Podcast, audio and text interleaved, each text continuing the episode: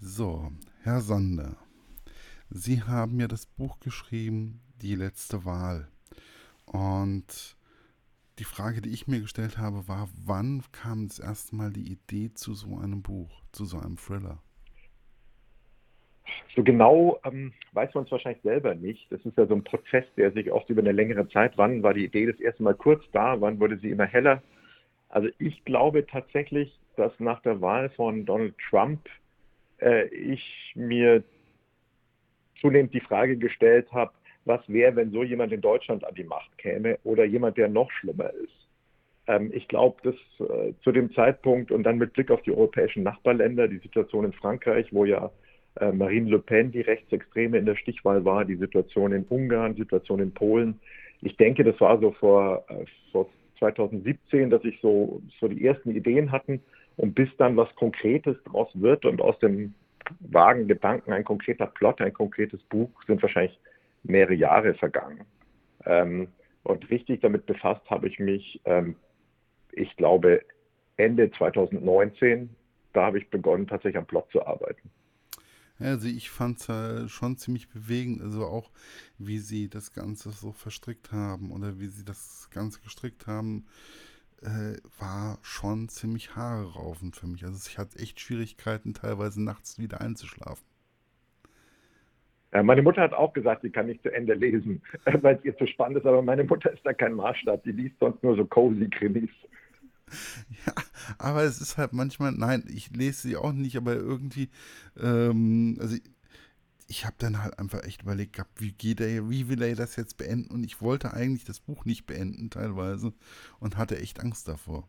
Also ja, das ist ja gut, wenn das so rum ist, wenn sie nicht den Schlaf geraubt hat.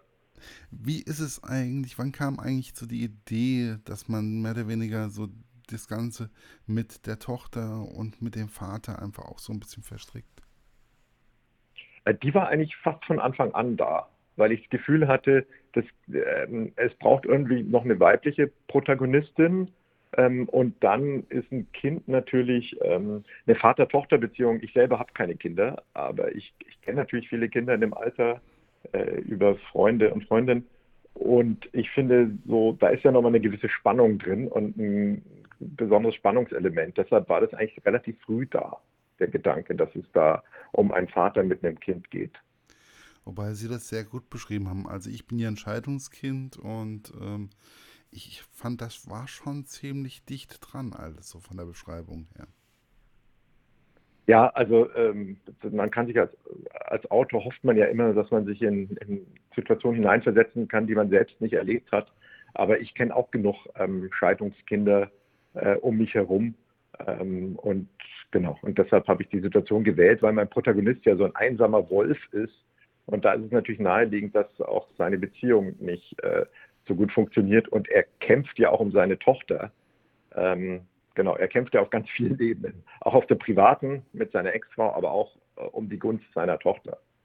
Ja, natürlich. Also er kämpft eigentlich auf vielen verschiedenen Ebenen. Also einmal im Verlag, dann mit der Polizei, mit dem Staat, mit seiner Tochter, die Problematik mit seiner Tochter. Er hat viele Punkte eigentlich, die er bewältigen muss. Ja, das hat natürlich auch dramaturgische Gründe. Ist ja naheliegend, je mehr Konflikt, desto interessanter ist die Geschichte und desto mehr Ansatzpunkte geben sich, auch wenn nicht immer jeder Konflikt die Geschichte weiterführt. Und deshalb ist es natürlich per se, finde ich, eine interessante Ausgangssituation. Und ich fand diese Figur des einsamen Wolfs irgendwie wichtig, weil er muss ja, ich will jetzt nicht spoilern, aber um das zu tun, was er tun wird, muss man, glaube ich, einsam sein.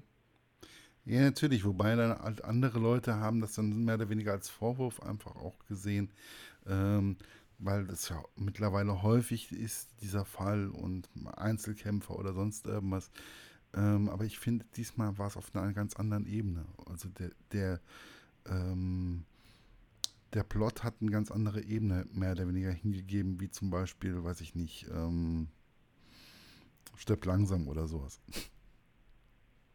Ja, also ich hoffe doch, dass ich mag Stirb langsam total gerne. Ich finde, diese Filme sind wahnsinnig gut gemacht. Aber ich hoffe, dass es bei mir ein bisschen mehr Tiefe hat trotzdem. Das hoffe ich dann doch. Und da trägt eben hoffentlich die Beziehung zu seiner Tochter dazu tun, dass er sich als schlechter Vater empfindet, der, glaube ich, auch ist. Und er will es aber ändern. Er versucht es zumindest. Also er ist ja kein schlechter Typ. Er versucht sich ja zu bessern.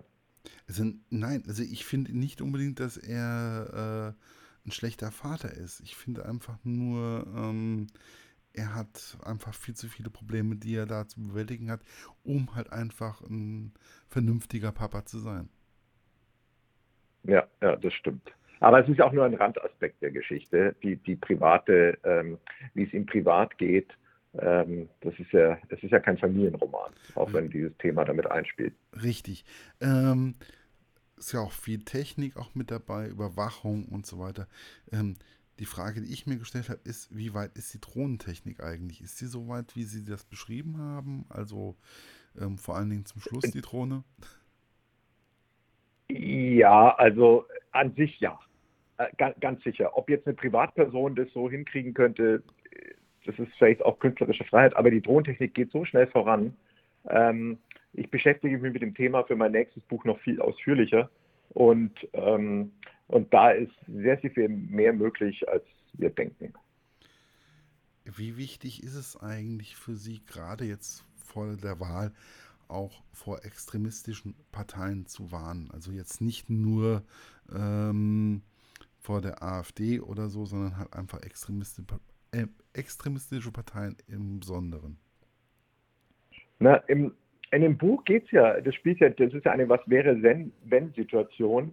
Und ich habe mir einfach mal ausgemalt, was wäre eigentlich, wenn Rechtsextremen kurz davor stünden, an die Macht zu kommen.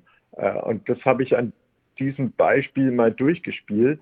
Und das also natürlich ist mir die Warnung wichtig, aber ich verbinde das ja ich zähle ja explizit auf, was heutzutage möglich sein könnte, wenn man an der Macht wäre.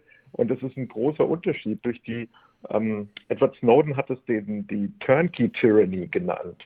Also wir haben ja sehr viele verschiedene Sachen schon im Einsatz der Staat, die sich missbrauchen lassen.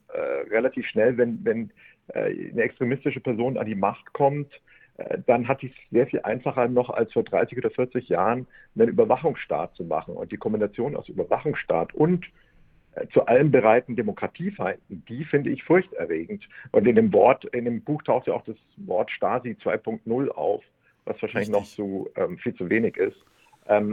Oder ich schreibe, es ist ein wahr gewordener Stasi-Traum. Also wir haben ja schon sehr viele Überwachungsinstrumente, die es gibt, die nur noch eingesetzt werden müssen. Und das ist ein Aspekt, der mir tatsächlich sehr Angst macht und der vielen Leuten, glaube ich, nicht bewusst ist. Ja, wir haben die Möglichkeit, ist im Endeffekt mittlerweile stark gegeben, dass wir irgendwann total gläsern sind. Also noch gläserner wie jetzt. Genau, also das ist und die Tendenz scheint ja fast unaufhaltsam dahin zu gehen. Und das ist natürlich ein Aspekt, der mich sehr besorgt und wo man sich auch fragen muss, was heißt das eigentlich? Weil es heißt ja immer, vertraut uns, wir sind die Guten und es stimmt ja auch. Also wenn eine demokratische Regierung ist, kann man ja sagen, nein, das vertraue ich.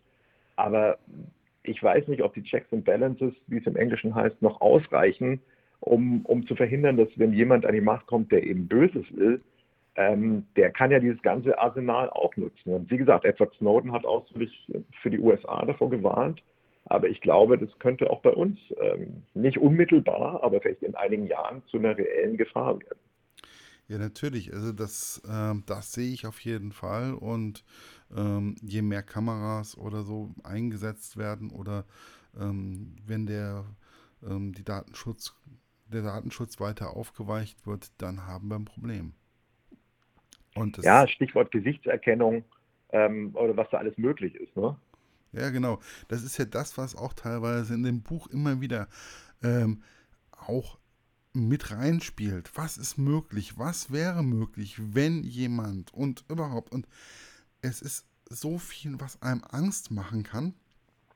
Es ist schlimm. Also, ja, ich finde auch... Also ich fand es auch mental anstrengend, diesen Teil des Buches zu schreiben, wenn man sich da über Monate mit diesem Thema beschäftigt. Aber ich glaube, es ist eben wichtig, da Leute zu erreichen, die vielleicht nicht unbedingt über die Folgen nachdenken. Und das meiste, fast alles, was ich schreibe, ist sehr realitätsnah. Also ich beschreibe zum Beispiel eine Vorgeschichte in dem Buch, eine Recherche, bei der der Protagonist Nicholas Moor ein paar Jahre vor der eigentlichen Handlung recherchiert hat. Und da geht es um diesen Konzern, der Überwachungssoftware einsetzt. Und kurz nachdem das Buch veröffentlicht wurde, das Buch ist erschienen Ende Juli, kam diese Diskussion mit Pegasus-Software auf, diese Überwachungssoftware von dem israelischen Konzern, die auf Handys gespielt wird und die dazu dienen kann, an sich angeblich Terroristen abzuhören, aber die natürlich auch eingesetzt wird gegen Aktivisten und Oppositionelle. Und das war wirklich so, dass ich auf meiner Couch saß. Irgendwann im Juli hat die Tagesschau das verkündet abends und wäre fast von der Couch gefallen, weil das tatsächlich ein Aspekt ist, der bei mir im Buch auftaucht. Und ich kannte Pegasus-Software nicht nach dem Namen nach, aber ich habe halt recherchiert und wusste, dass es solche Sachen gibt. Aber das Ausmaß war mir nicht klar. Also da hat die Realität das Buch eigentlich eingeholt. Was mir aber am meisten Angst gemacht hat, das war die dritte Säule, der dritte Verwaltungsgerichtshof oder was auch immer. Das hat mir richtig Angst gemacht. Der Verfassungssenat, genau, ja. Das mit, dass man dann auf einmal die Wahlen beeinflussen könnte oder so. Und das soll, so habe ich das jetzt zumindest in dem Buch mitgekriegt, das wäre irgendwie auch möglich. Ja, also ich bin kein Jurist, aber ich stütze mich da auf einen Juristen, der auf dem Verfassungsblog, den zitiere ich auch hinten im Anhang des Buches, der Maximilian Steinwald, der hat den Essay Der Volkskanzler geschrieben und in dem spielt er, und er ist Verfassungsrechtler, genau das durch, wie es rechtlich möglich wäre, das Verfassungsgericht so zu verändern, dass man letzten Endes Gesetze durchsetzen kann, die eigentlich verfassungswidrig sind, bis hin zu, dass man das Grundgesetz abschaffen könnte und durch eine neue Verfassung ersetzen könnte. Und wenn das in dem entsprechenden Klima stattfindet, Beeinflussung von Medien, eine rechte Partei an der Macht, dann wäre das nicht unbedingt eine freie Abstimmung, sondern dann könnte das ja auch eine sehr gelenkte Abstimmung sein, die das gewünschte Ergebnis bringt. Und es scheint rechtlich möglich zu sein. Also ich habe ja Politik studiert, Politikwissenschaft, und da hieß es immer, Grundgesetz ist unveränderlich. Steht auch so im Grundgesetz, es stimmt auch an sich, aber es gibt wohl Hintertüren. Das war mir, bevor ich das recherchiert habe, auch nicht klar. Es macht mir gerade Angst. Also das macht mir richtig Angst. Und vor allen Dingen, wenn ich dann überlege, in dem Buch wird ja auch dann, also wie viel Macht auch Lobbyisten haben und so weiter. Also haben die Lobbyisten wirklich auch teilweise richtig viel, so viel Macht, wie es da teilweise angeklungen hat? Also bei mir ist ja der Strippenzieher im Hintergrund ist ja so ein Schweizer Milliardär. Und ich würde den gar nicht so als Lobbyisten bezeichnen, sondern er nimmt ja mit sehr viel Geld Einfluss auf die Volkspartei, um die es bei mir geht, diese rechtspopulistische Partei. Und auch da ist ja, kurz nachdem ich das Buch erschienen ist, in der Zeit gab es eine sehr aufwendige Recherche zu dem Thema, dass es tatsächlich so einen Strippenzieher gibt, der nicht direkt Milliardär ist, der aber wohl im Auftrag von irgendwelchen Hintermännern, die wohl tatsächlich in der Schweiz sind, Einfluss nimmt auf Parteien und der zum Beispiel ganz gezielt bestimmte AfD-Politiker und Politikerinnen gefördert hat, wie Alice Weidel, und der auch bei anderen Parteien versucht hat, Einfluss zu nehmen für Hintermänner, die man nicht so genau kennt. Also offensichtlich gibt es tatsächlich Leute, die versuchen, gezielt Politikerkarrieren zu fördern, in der Hoffnung, dass durch diese Abhängigkeiten Machtverhältnisse entstehen und sie das ausnutzen können. Also ich habe das recherchiert, aber auch da kannte ich die Details nicht so. Und in diesem Zeitartikel werden ganz konkret Namen genannt und das fand ich ziemlich furchterregend. Ja, wo ich das in der Zeit auch gelesen habe, Zeit und im Spiegel habe ich das hauptsächlich eigentlich so wahrgenommen. da hat es mir schon, also daran musste ich auch denken, während ich das Buch gelesen habe. Fällt mir jetzt gerade so, so ein bisschen unterschwellig, kam das so ein bisschen drin vor.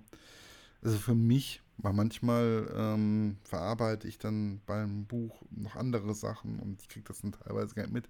Und manchmal kriege ich es dann auf einmal beim Interview und dann denke ich mir so, darüber hast du auch mal kurz nachgedacht.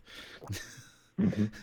Und ja. Das ist schon alles ziemlich, also das Buch Die letzte Wahl macht schon Angst. Und vor allen Dingen habe ich mich dann auch gefragt, wie wichtig ist es auch für uns Normalsterbliche, Parteien und Organisationen teilweise ein bisschen zu hinterfragen. Also kritisch zu sein ist auf alle Fälle wichtig. Das muss man immer sein.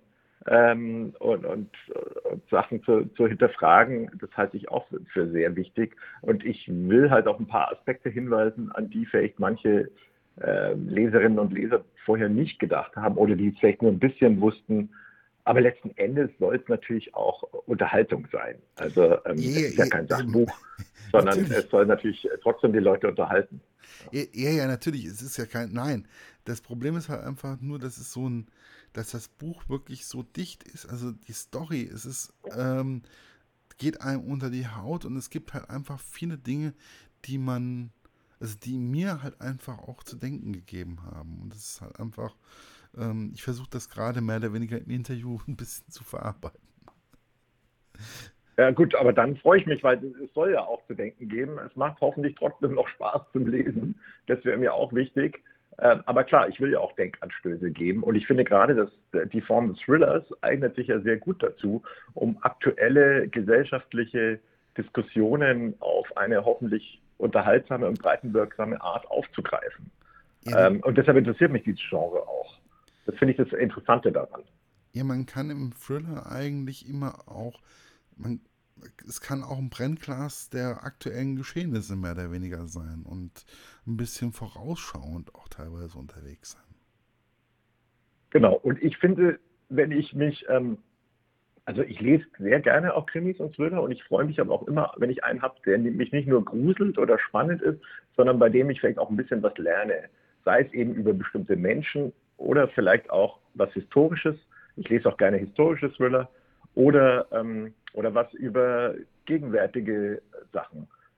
Und ich hoffe, dass mein Buch das auch erfüllt.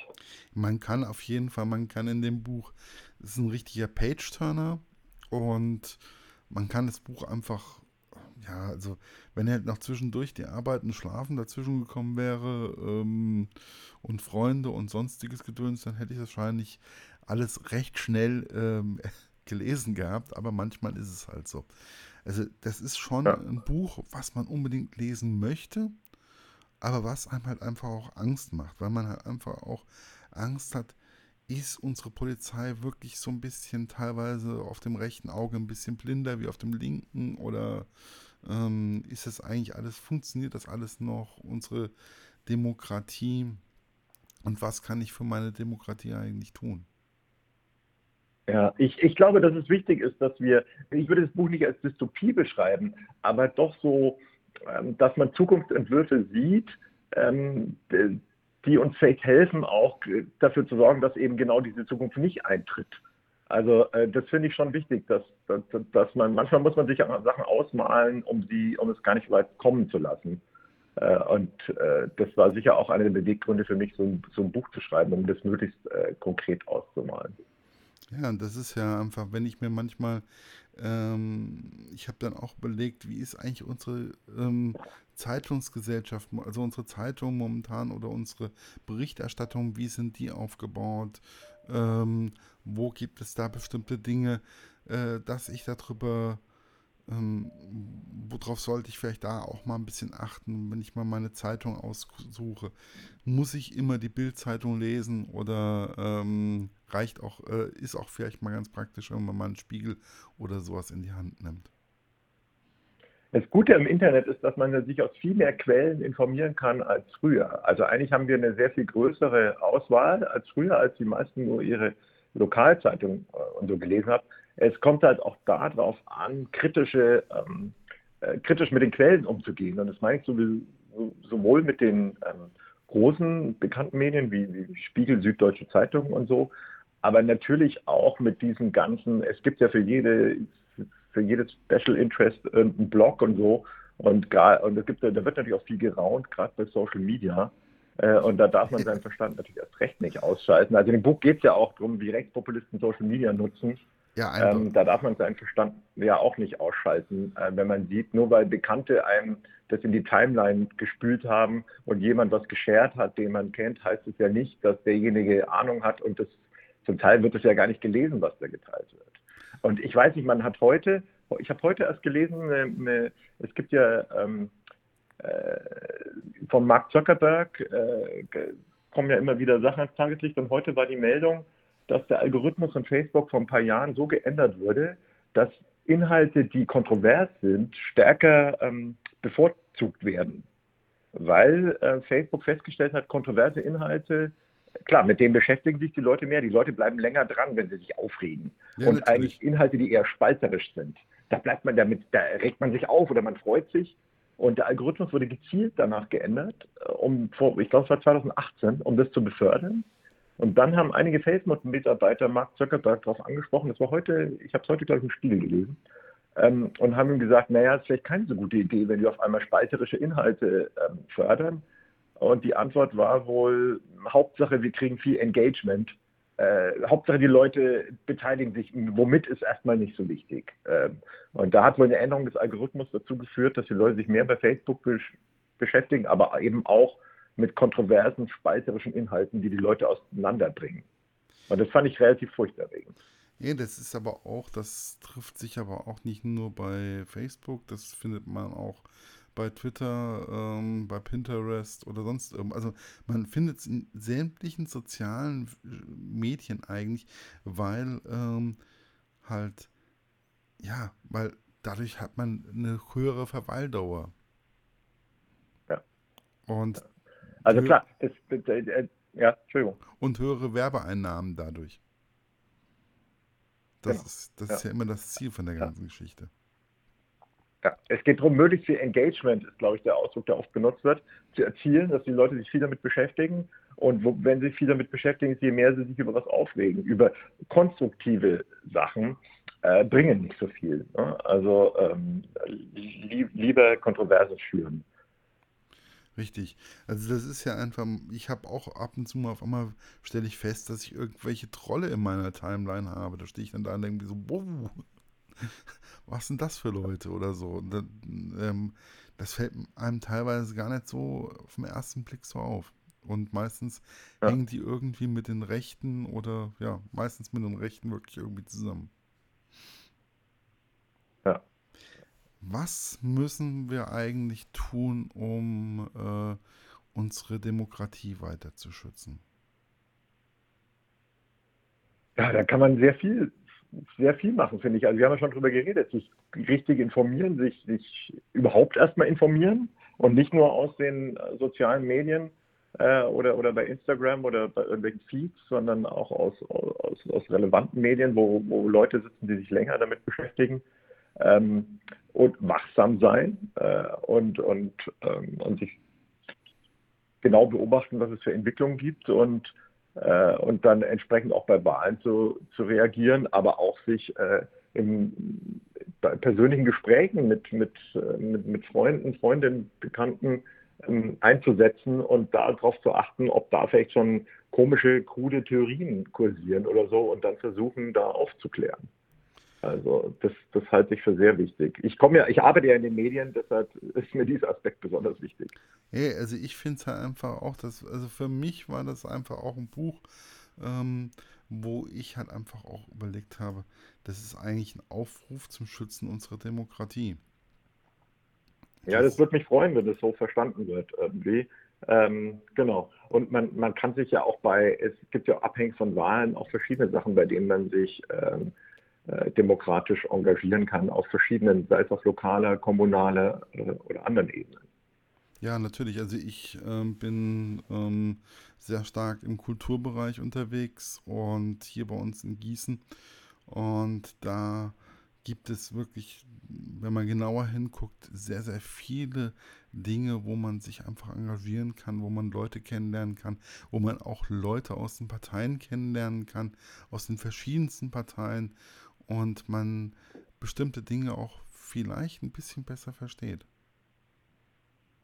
Ja, glaube ich auch. Wenn man sich selber engagiert, dann lernt man vieles besser zu verstehen. Also das ist halt einfach, ich glaube, wenn man die Demokratie schützen möchte, muss man versuchen, daran teilzunehmen. In der Partei meckern alleine reicht nicht, sondern einfach mal überlegen, was kann ich besser machen und sich vielleicht versuchen einzubringen. Das wäre so mein Gedanke eigentlich.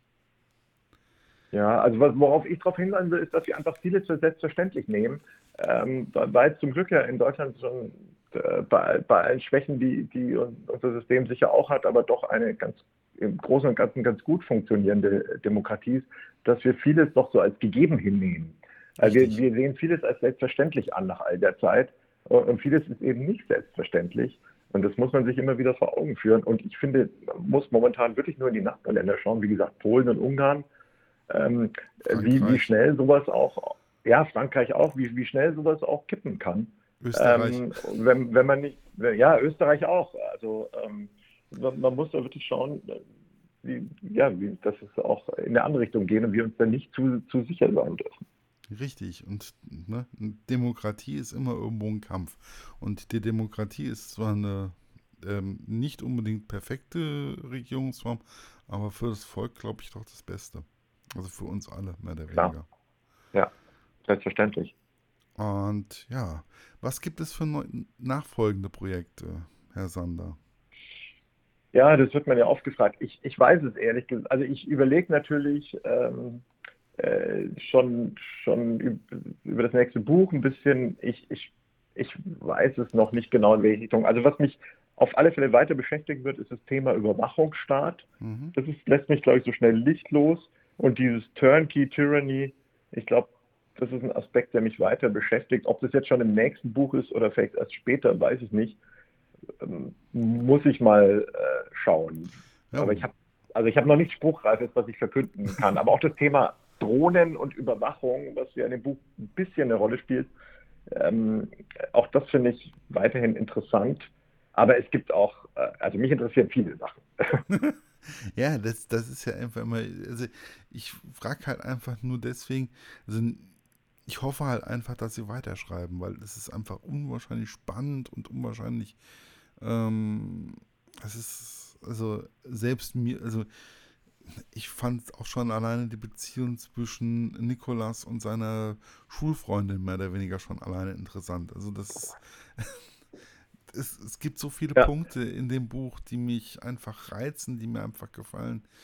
Und ich finde, sie können einfach gute und unterhaltsame Thriller schreiben. Und ja, hoffe, dass sie dabei bleiben. Ja, das höre ich natürlich gerne. Vielen Dank. Ja, ich werde auf alle Fälle weiterschreiben. Also ich habe jetzt auch ein bisschen Blut geleckt und der Verlag hat auch schon angefragt. Und ich werde das, aber wie gesagt, das Buch ist ja gerade erst erschienen. Richtig. Jetzt mache ich erstmal Urlaub und dann denke ich über das nächste Projekt nach. Ich bedanke mich auf jeden Fall.